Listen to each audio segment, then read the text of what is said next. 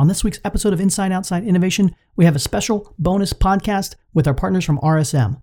Today on the show, we interview George Casey. George is the Microsoft Innovation Leader and leader of RSM's Technology Experience Center. Let's get started. Inside Outside Innovation is the podcast that brings you the best and the brightest in the world of startups and innovation. I'm your host, Brian Ardinger, founder of InsideOutside.io, a provider of research, events, and consulting services that help innovators and entrepreneurs build better products, launch new ideas, and compete in a world of change and disruption. Each week, we'll give you a front row seat to the latest thinking, tools, tactics, and trends in collaborative innovation. Let's get started. Welcome to another episode of Inside Outside Innovation. I'm your host, Brian Ardinger. Today is our special podcast episode with RSM, George Casey the Microsoft Innovation Leader and leader of RSM's Technology Experience Center. George, welcome to the show. Thanks, Brian. Glad to be here. Hey, I'm excited to have you on the show. We had a chance to meet a couple of weeks ago, and I had an opportunity to see firsthand what the RSM Technology Experience Center is all about. George, tell us who you are, what's your role at RSM, and then we can talk a little bit about the Experience Center. I've been with RSM about five years, but been with this kind of organization that joined RSM through acquisition for almost 20. So been doing this type of work for a while. And my role at RSM, as you described, I'm a partner with the firm and I lead this Microsoft innovation function, which is really helping customers understand from the innovation ecosystem or broad capability set, what's possible? How can we look at blurring the lines between what we used to think of as systems or functions or technologies into an overall ecosystem or platform approach to solving business problems. And a lot of what we talk about isn't very technology focused.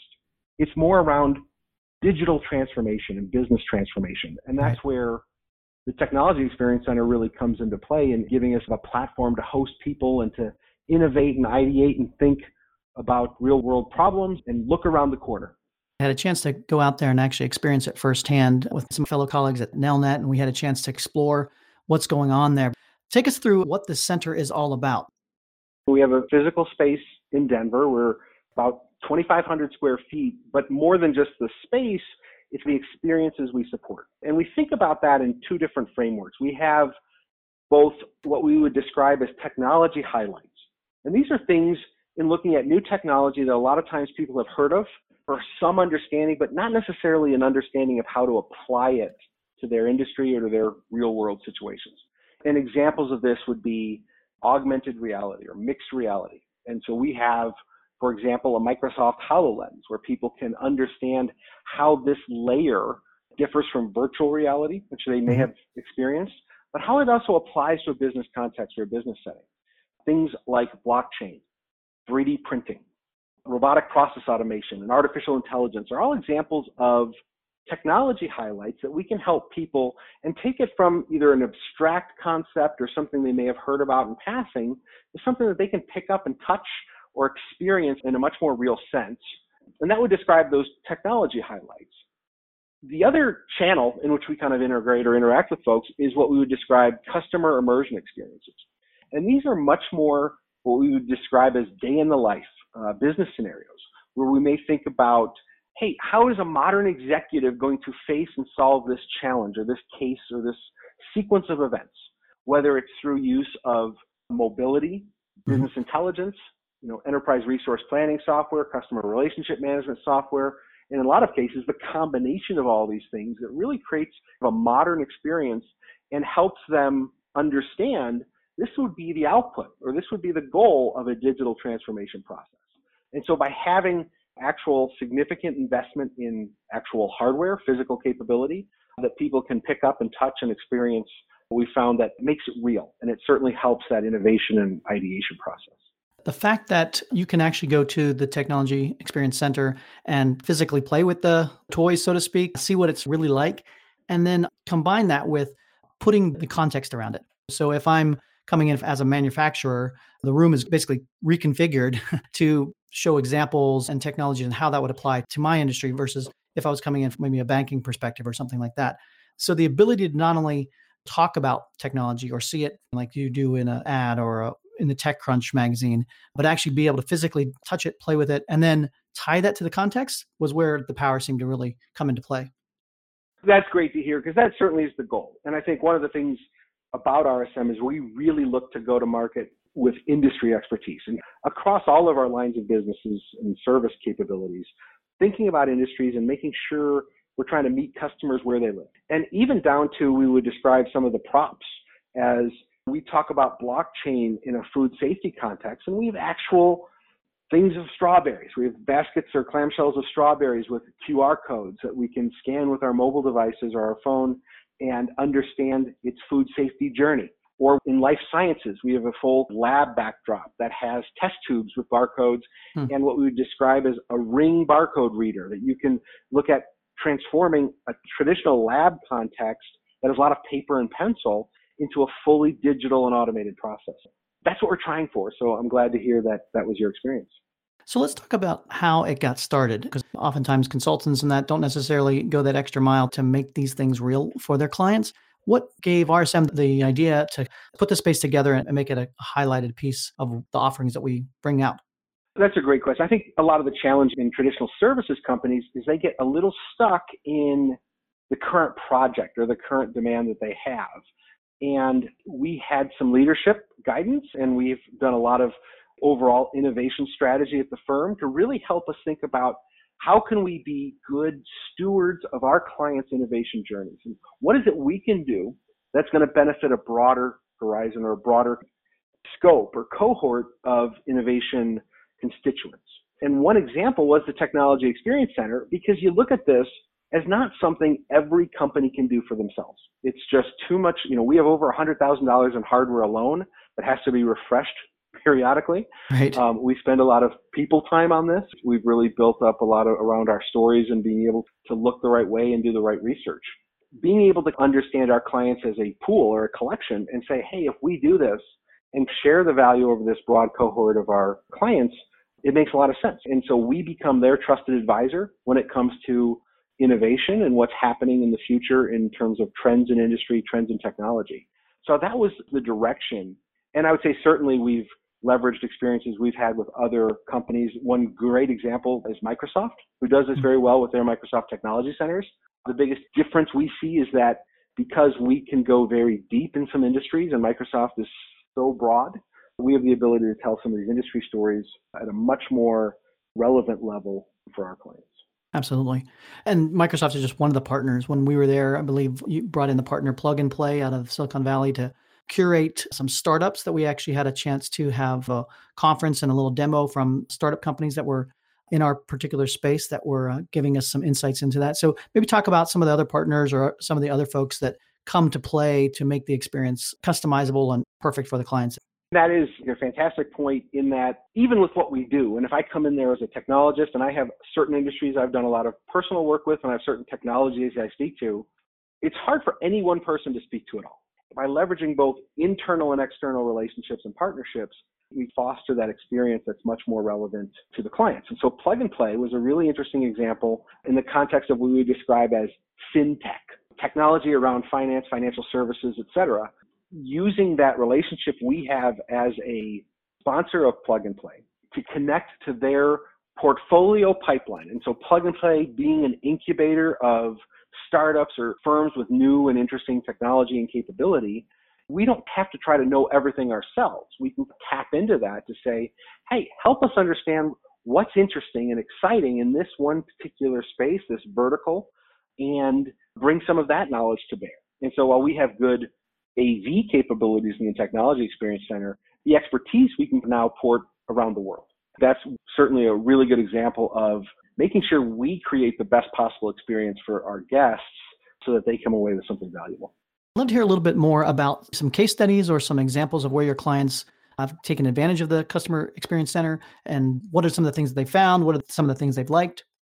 One industry we've done interesting things with or we've helped people kind of understand and we've created some content around is life sciences. And really the idea of what are these technology trends in life sciences and what should people be looking for? If you're a life sciences executive, you would say, where am I on my innovation journey? Do I feel I have a great digital roadmap? Do I feel I've properly managed my value to understand where I should be investing first, second, and third?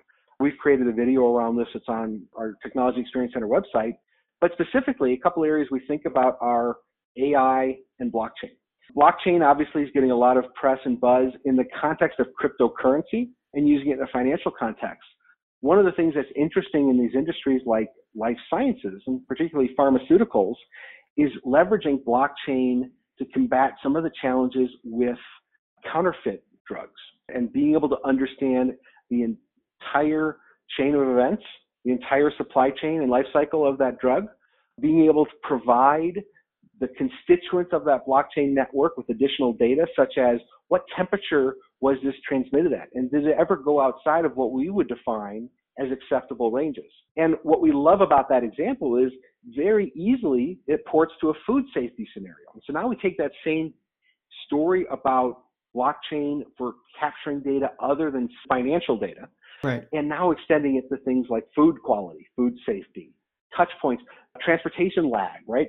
Do we have any slack in our transportation lead time? If we think freshness is an important attribute of our product, this gives us great real-time data into what the efficiency is of the supply chain and where we might look to enhance that.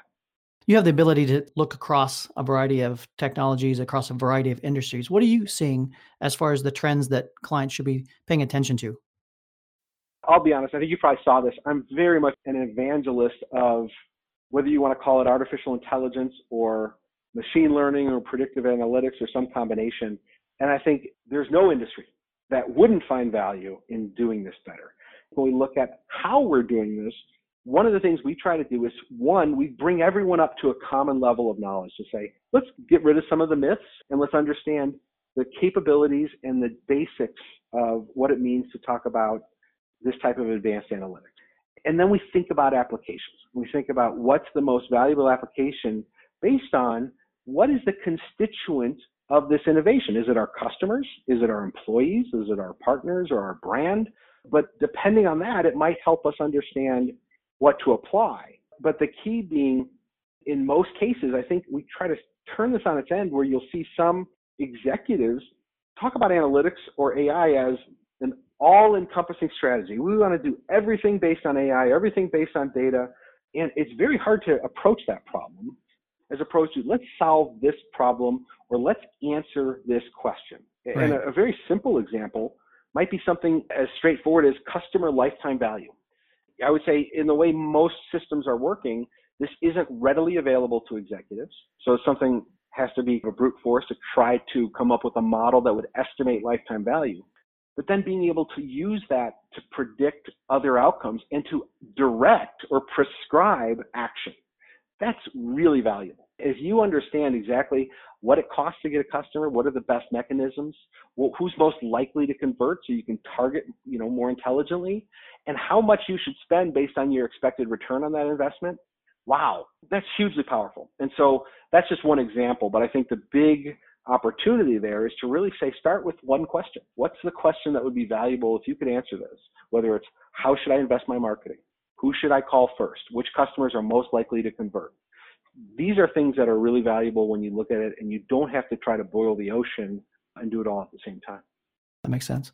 What stood out as far as a client's experience of going through this particular process? We did a survey on innovation and digital transformation to over 200 middle market executives. And a couple things that we found were one, a lot of folks felt they had what they described as an overall strategy to get to where they wanted to go. They said, hey, we have an idea around digital transformation in broad terms, but when it came to an action plan or a specific roadmap, less than half said they actually had it done. Hmm. Right. So I think a lot of people, it's one of those things. I know I need to do it.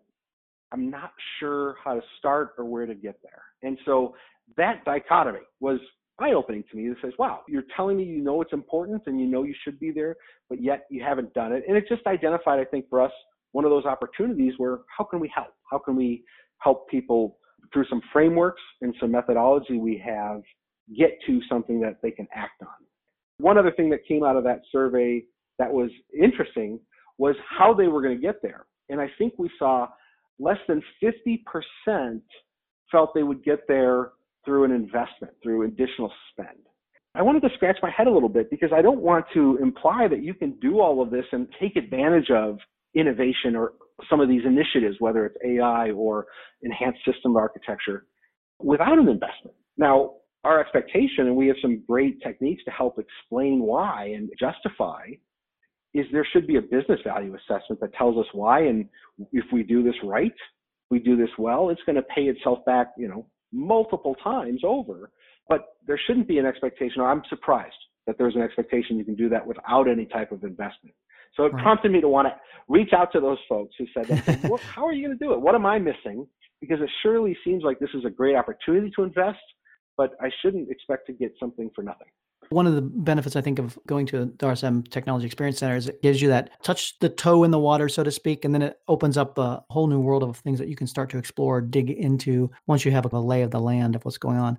What are some of the challenges that businesses or your clients are, are talking about how to navigate this convergence of technologies?